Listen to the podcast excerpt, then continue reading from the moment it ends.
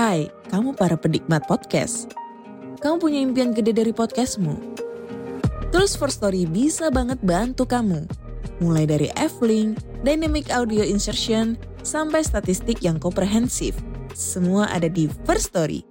Gak ketinggalan kamu bisa monetisasi podcastmu lewat iklan dari First Story Ads yang bisa kasih kamu penghasilan dari setiap place podcastmu. Yuk gabung sekarang dengan klik di firststory.me. Sekali lagi, klik di firststory.me. Mari kita bawa mimpi podcastingmu menjadi kenyataan. Hello? Hello? Podcast Network Asia. Halo semua pendengar mitologi santuy, podcast yang ngebahas mitologi dengan cara yang santuy. Kali ini gue akan lanjutin lagi cerita tentang petualangan Theseus yang seperti gue bilang di episode yang lalu. Kalau dia sekarang udah mencapai usia paruh baya. Krisis dalam hidup dan usia yang nggak lagi muda bikin Theseus nggak lagi sama seperti dulu ketika ia menaklukkan Minotaur. Theseus yang sekarang lebih mirip Eh, well, om-om yang denial dengan kondisi diri dan masih suka bergaya macam anak muda. Um, cukup ya intronya. Sekarang mari kita dengarkan cerita petualangan Theseus.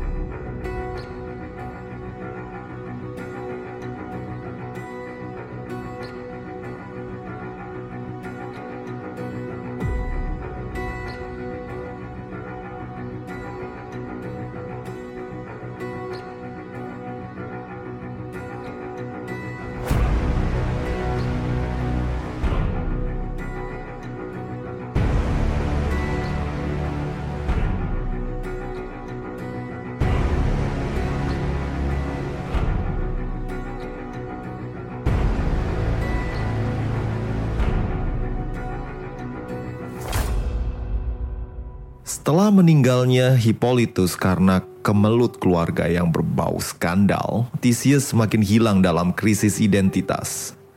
Statusnya sebagai raja mestinya fokus pada pemerintahan, kesejahteraan rakyat, atau hal-hal pemerintahan lain yang dulu ia pelajari dengan giat dari mendiang kakeknya, Raja Trozen. Tapi tidak. Masa-masa awal di mana Theseus menjadi raja yang bijak dan perhatian pada rakyat sudah berlalu. Sekarang, Theseus lebih sibuk memikirkan tentang kehebatannya di masa lalu dan mencari kesempatan untuk mengulangi masa-masa keemasan di mana dirinya mengalahkan monster dan juga para bandit. Bukan demi membela kebenaran atau tujuan mulia, namun demi ketenaran dan juga keagungan diri. Theseus kepengen viral lagi kayak dulu di mana para cewek-cewek muda di tiap desa berseru, "Ah, Theseus my hero." Dan para anak-anak berkata, "Oh, oh, someday kalau aku udah gede, aku pengen jadi kayak Theseus." You know, those stuff. Those stuff yang bikin Theseus hidup dengan penuh gairah. Bukannya ocehan abdi istana atau banyaknya dokumen yang mesti dibaca. No. Hal-hal ini bikin Theseus bosan dan juga stres. Di tengah kejenuhannya, sobatnya Piritos, Raja Lapida datang berkunjung. Kedatangan Piritos yang gila petualangan dan penuh gairah hidup ini membuat Theseus senang. Wah, saatnya gue bisa keluar dari istana boring ini lagi. Seperti biasa, Piritos datang dengan segala kehebohannya. Rombongan sang raja datang dengan berbagai hadiah plus wine Tesli yang emang enak plus kenceng. Tak butuh lama untuk kedua raja ini untuk duduk bareng sambil berbagi cerita dan juga minum wine. Piritos ngoceh panjang, lebar, dan lama tentang keberhasilannya menangkal serangan kaum Centaur yang kepengen balik ke Gunung Pelion. Dirinya yang seorang diri berhasil membunuh ular berkepala tiga yang nongol di kuil Artemis.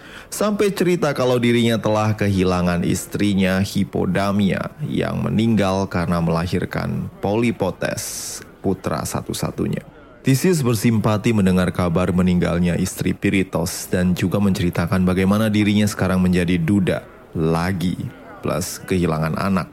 Of course, Theseus yang gengsi kagak ceritain tentang skandal Phaedra dan juga Hippolytus. Jelas, Theseus nggak mau dicengin sama sohibnya yang iseng dan kadang kagak waras ini. Kadang Setelah neguk berkendi-kendi wine, Piritos pun tiba-tiba kesambet ide gila. Si raja kaum lapida ini pertama-tama ngoceh soal nggak baik dan nggak asik hidup jadi duda. Theseus pun mengangguk-ngangguk seolah setuju. Lalu Piritos lanjut ngoceh soal status demigod macam mereka, you know. Piritos adalah anak dari Zeus dan maybe Ixion, tapi Piritos lebih ngakuin Zeus sebagai bapaknya dan Theseus adalah anak dari Poseidon atau hmm, Aegeus. Theseus masih ngangguk-ngangguk dengerin. Tapi omongan selanjutnya dari Piritos bikin Theseus keselak wine. Piritos bilang kalau demigod macam mereka hanya layak untuk menikahi putri Zeus. What? Ya, yeah, status mereka yang serupa dengan para dewa hanya bisa diimbangi oleh putri sang raja penguasa semesta. Theseus yang rada mabok tapi masih punya akal sehat pun berkata, Gile, kagak salah lu. Nyari dari mana anak Zeus? Lu mau nikah sama Artemis? Athena? Demikian tanya dari Theseus kepada Piritos yang, ya somehow masih senyum-senyum, nggak jelas. No, ngapain ngincer dewi-dewi perawan tua macam mereka? Nggak asik, ada yang lebih menarik bro. Piritos pun kemudian menceritakan dua putri Zeus yang dimaksud lebih menarik dari Artemis dan Athena. Putri Zeus yang pertama adalah Helen, putri Zeus dengan Leda, permaisuri Raja Tindareus yang merupakan raja dari Sparta. Helen dikatakan merupakan wanita tercantik di dunia dan menikahi wanita tercantik di dunia akan meningkatkan prestis siapa pun yang menikahinya. Eh bentar, eh bentar bentar bentar bentar. Helen kan baru 12 tahun tos. Gile lu, lu kira gue pedofil? Eits, tenang aja. Dikekep dulu aja sampai gede baru nikahin. Demikian kata Piritos sambil ngelus-ngelus bewok. Nah, Putri Zeus yang kedua lebih greget dan penuh tantangan buat didapetin. Pertama, dia udah bini orang, maksud gua bini dewa, dan suaminya juga bukan sembarangan dewa. Tapi dewa penguasa alam baka. Hah? Gila lu, maksud lu Persephone? Lu goblok apa mabok tos? Eh jangan salah us. Ini sepadan nama hasilnya bro. Nih lihat ya, mikir nih Persephone itu kan anaknya Demeter nih. Kalau lu bisa bawa dia keluar dari alam maut selamanya, gue yakin deh. Athena bakalan subur kayak, you know, nggak kayak gersang kayak gini. Lu tahu diri kan kalau Demeter sang dewi pertanian itu kepengen banget kalau Persephone anaknya selalu sama dia gitu loh. Itu pemikiran gue. Lu kok tiba-tiba langsung ngomong gue mau mabok goblok. Gue kagak. Eh bentar. eh bentar. Ide Piritos walaupun kedengarannya bagus, tapi masih menimbulkan keraguan bagi Theseus yang somehow takut dengan Hades. Dirinya pun kemudian berkata, Eh, wait, gue yang dapat Persephone. Piritos menggeleng-gelengkan kepalanya dan berkata, Ya enggak lah, tunggu, kita undi dulu aja undi. Kedua raja yang lagi mabok itu pun kemudian mengundi siapa yang mendapatkan Helen dan siapa yang akan mendapatkan Persephone dan berjanji akan saling membantu untuk mendapatkan kedua putri Zeus ini. Setelah melempar koin drachma, Theseus pun mendapatkan Helen dan tentu saja Piritos mendapatkan Persephone. Theseus agak bernafas lega karena Helen masih single. Ya jelaslah dia kan masih kelas 6 SD. Tapi agak kecewa karena mesti menunggu Helen dewasa untuk dinikahi. Tapi yang jelas dia nggak usah berurusan dengan Hades, sang penguasa alam maut yang angker nan serem. Oke, sasaran pertama, Helen. Theseus dan Piritos pun kemudian pergi dari ibu kota kerajaannya. Theseus, sang raja, lagi-lagi harus mencari petualangan dan meninggalkan tanggung jawabnya di tangan ibunya, Aetra, yang lagi-lagi geleng-geleng kepala melihat anaknya yang seolah lagi ngalamin puber kedua. Sebelum gue ceritain tentang misi penculikan Helen oleh Theseus, ada baiknya gue jelasin dikit tentang Helen. I know, I know gue udah bikin satu episode khusus tentang Helen, tapi ada baiknya gue jelasin sedikit biar yang belum dengar episode tersebut pada mudeng. Kalau kalian pengen tahu lebih lanjut, well, silahkan dengar episode tentang Helen of Troy. Helen adalah putri dari Zeus dan Leda, permaisuri Raja Tindareus. Konon, Zeus menyamar menjadi angsa demi mendekati Leda dan Leda yang juga berhubungan dengan suaminya Tyndareus kemudian hamil. Kehamilan Leda bisa dibilang kehamilan yang langka dan bakalan bikin dokter-dokter kandungan geleng-geleng kepala. Karena sang permaisuri Sparta ini melahirkan dua telur besar yang berisi masing-masing dua janin. Telur yang pertama berisi Helen dan Clytemnestra, dan telur yang satu lagi berisi Castor dan Pollux, si kembar yang satu abadi dan juga yang satu lagi manusia biasa namun sangat perkasa. Castor dan Pollux amat gagah dan terkenal beringas di medan perang. Ke mana pun mereka pergi, kehancuran mengikuti. Tapi di balik sifat beringasnya tersebut, Castor dan Pollux sangat protektif dengan keluarganya. Castor dan Pollux yang biasanya disebut Dioscuri, hmm, really nice name for a band. Mungkin adalah halangan terbesar dari Theseus dan Pirithos untuk memboyong Helen. Theseus yang licik pun kemudian bermain siasat musang curi ayam. Pirithos menyogok para bandit di perbatasan Sparta untuk berulah, berusaha memancing Castor dan Pollux keluar dari Sparta. Dan Theseus kemudian mengobrak-ngabrik Sparta demi menculik Helen. Tentu saja Theseus menyamar dan tidak ingin identitasnya terungkap tanpa Castor dan Pollux, Theseus dengan mudah mengalahkan pasukan Sparta dan menculik Helen pergi dari Sparta. Theseus dan Pirithos tidak membawa Helen ke Athena, tapi ke Apitna, satu kota kecil yang letaknya tak jauh dari Athena. Theseus tak ingin calon permaisurinya ketahuan dan Athena menjadi sasaran dari pasukan Sparta. Di Apitna, Helen diperlakukan dengan baik oleh Aetra, tanpa menyadari bahwa keluarganya di rumah tengah kalang kabut rusuh karena dirinya hilang diculik oleh Theseus. Castor dan Pollux serta Raja Tyndareus, ayah duniawi dari Helen, murka luar biasa mengetahui anaknya hilang diculik. Tindakan Theseus menculik Helen kelak akan mendatangkan kakak bagi Theseus dan juga Athena. Setelah misi penculikan Helen berhasil, Pirithos pun kemudian menagih janji Theseus untuk membantunya menculik Persephone. Awalnya Theseus agak ragu karena ya lu gila aja pergi ke alam maut demi nyulik bini Hades pula. Belum-beluman udah digigit Cerberus kali.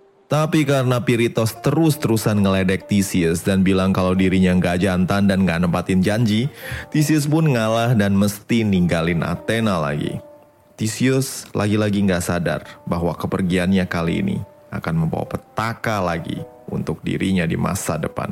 So pergilah dua pahlawan songong ini ke gerbang neraka di Hierapolis Phrygia. Sebenarnya ada beberapa gerbang neraka di dunia mitologi Yunani. Ada satu di Gua Matapan, Semenanjung Mani yang terkenal karena merupakan tempat Orpheus dan juga Hercules turun ke alam maut. Konon gerbang di Gua Matapan ini lebih berbahaya karena adanya Cerberus yang menjaga gerbang tersebut. Theseus dan Pirithos mengambil rute yang lebih jauh melalui gerbang Hades di Hierapolis karena takut dengan Cerberus. Namun gerbang di Hierapolis ini pun tidak berarti lebih aman dibandingkan dengan gerbang di Gua Matapan. Gerbang Hierapolis ini mengeluarkan asap beracun yang mematikan. Tidak ada makhluk hidup yang bisa masuk ke gerbang ini tanpa kehilangan nyawanya, kecuali para pendeta Hades. Theseus dan Pirithos menimbang-nimbang antara digigit Cerberus atau keracunan asap. Dan mereka memilih gerbang Hierapolis karena asap beracun kayaknya lebih aman dibandingkan dengan mesti gelut sama ke anjing kepala tiga yang ganas. Theseus yang lebih cerdas dari keduanya mengetahui rahasia para pendeta kuil Hades yang sering turun ke gerbang neraka tersebut. Dan mereka memiliki taktik sendiri untuk turun ke alam maut tanpa mati lemas karena asap. Theseus membawa kain yang sudah dicelup dengan ramuan dan mengikatnya di bagian hidung dan mulut seperti kita pakai masker sekarang. Mereka berdua turun ke alam maut secara perlahan meninggalkan terangnya mentari kehidupan. Dalam kegelapan, Keduanya turun dan merunduk, berusaha menghindari asap beracun yang selalu membumbung ke atas gua. Kegelapan alam maut yang pekat mematikan sinar apa pun yang bisa menerobos dari gerbang. Theseus dan Pirithos kini hanya mengandalkan naluri untuk turun ke alam maut. Alam maut dalam mitologi Yunani adalah wilayah kekuasaan Hades. Jika Gunung Olympus adalah tempat yang penuh dengan sinar dan kebahagiaan, alam maut penuh dengan misteri dan kegelapan. Alam maut adalah tempat di mana para arwah tinggal, dan hanya beberapa dewa yang mampu keluar masuk tempat ini tanpa mengalami kematian. Ada beberapa lapis alam maut dengan beberapa sungai angker yang mengalir di antaranya. Dan pusat dari alam maut adalah istana Hades, di mana Hades dan Persephone tinggal. Kedua pahlawan kita ini tidak memiliki peluang yang besar untuk berhasil. Tak lama setelah keduanya turun dari gerbang Hierapolis, para penjaga alam maut yang tak terlihat telah menyampaikan kabar ke Hades. Mengetahui dua orang demigod yang iseng mampir ke kerajaannya demi menculik istrinya, Hades pun kemudian tersenyum dingin. Berani-beraninya dua orang tolol ini mau nyulik Yayang Persephone. Nyali gede sih boleh, tapi tahu diri juga dong. Demikian pikir Hades. Hades pun kemudian mengirim para Fury, dewi-dewi pembalas dendam yang tujuan hidupnya hanya menyiksa arwah orang-orang jahat untuk memberi pelajaran kepada Piritos dan juga Theseus. Piritos dan Theseus berjalan dalam kegelapan sambil ditemani oleh suara gemuruh sungai Styx.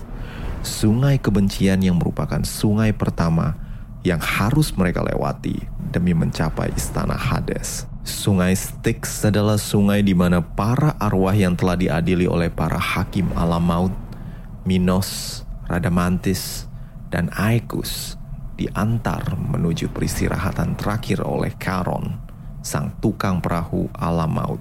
Theseus berpikir keras dan berusaha untuk mencari cara melewati sungai ini. Berenang di sungai ini tidak mungkin karena sungai ini beracun dan perahu Charon adalah satu-satunya solusi. Piritos yang gegabah tanpa memikir panjang langsung menghampiri Karon dan Karon yang menyadari bahwa ada manusia hidup di hadapannya kemudian mengusir keduanya. Ini bukan tempat orang hidup. Kematian adalah tujuan akhir. Pergi, pergi kalian berdua sebelum sang penguasa neraka datang. Theseus berusaha meyakinkan Piritos bahwa ini adalah misi konyol dan mereka lebih baik kembali ke alam nyata. Tapi Piritos bersikeras. Theseus dan Piritos kemudian terlibat dalam pertarungan kata-kata. Keduanya sibuk bertengkar karena mereka masing-masing memiliki tujuan yang berbeda. Theseus ingin kembali, sementara Piritos ingin tetap maju.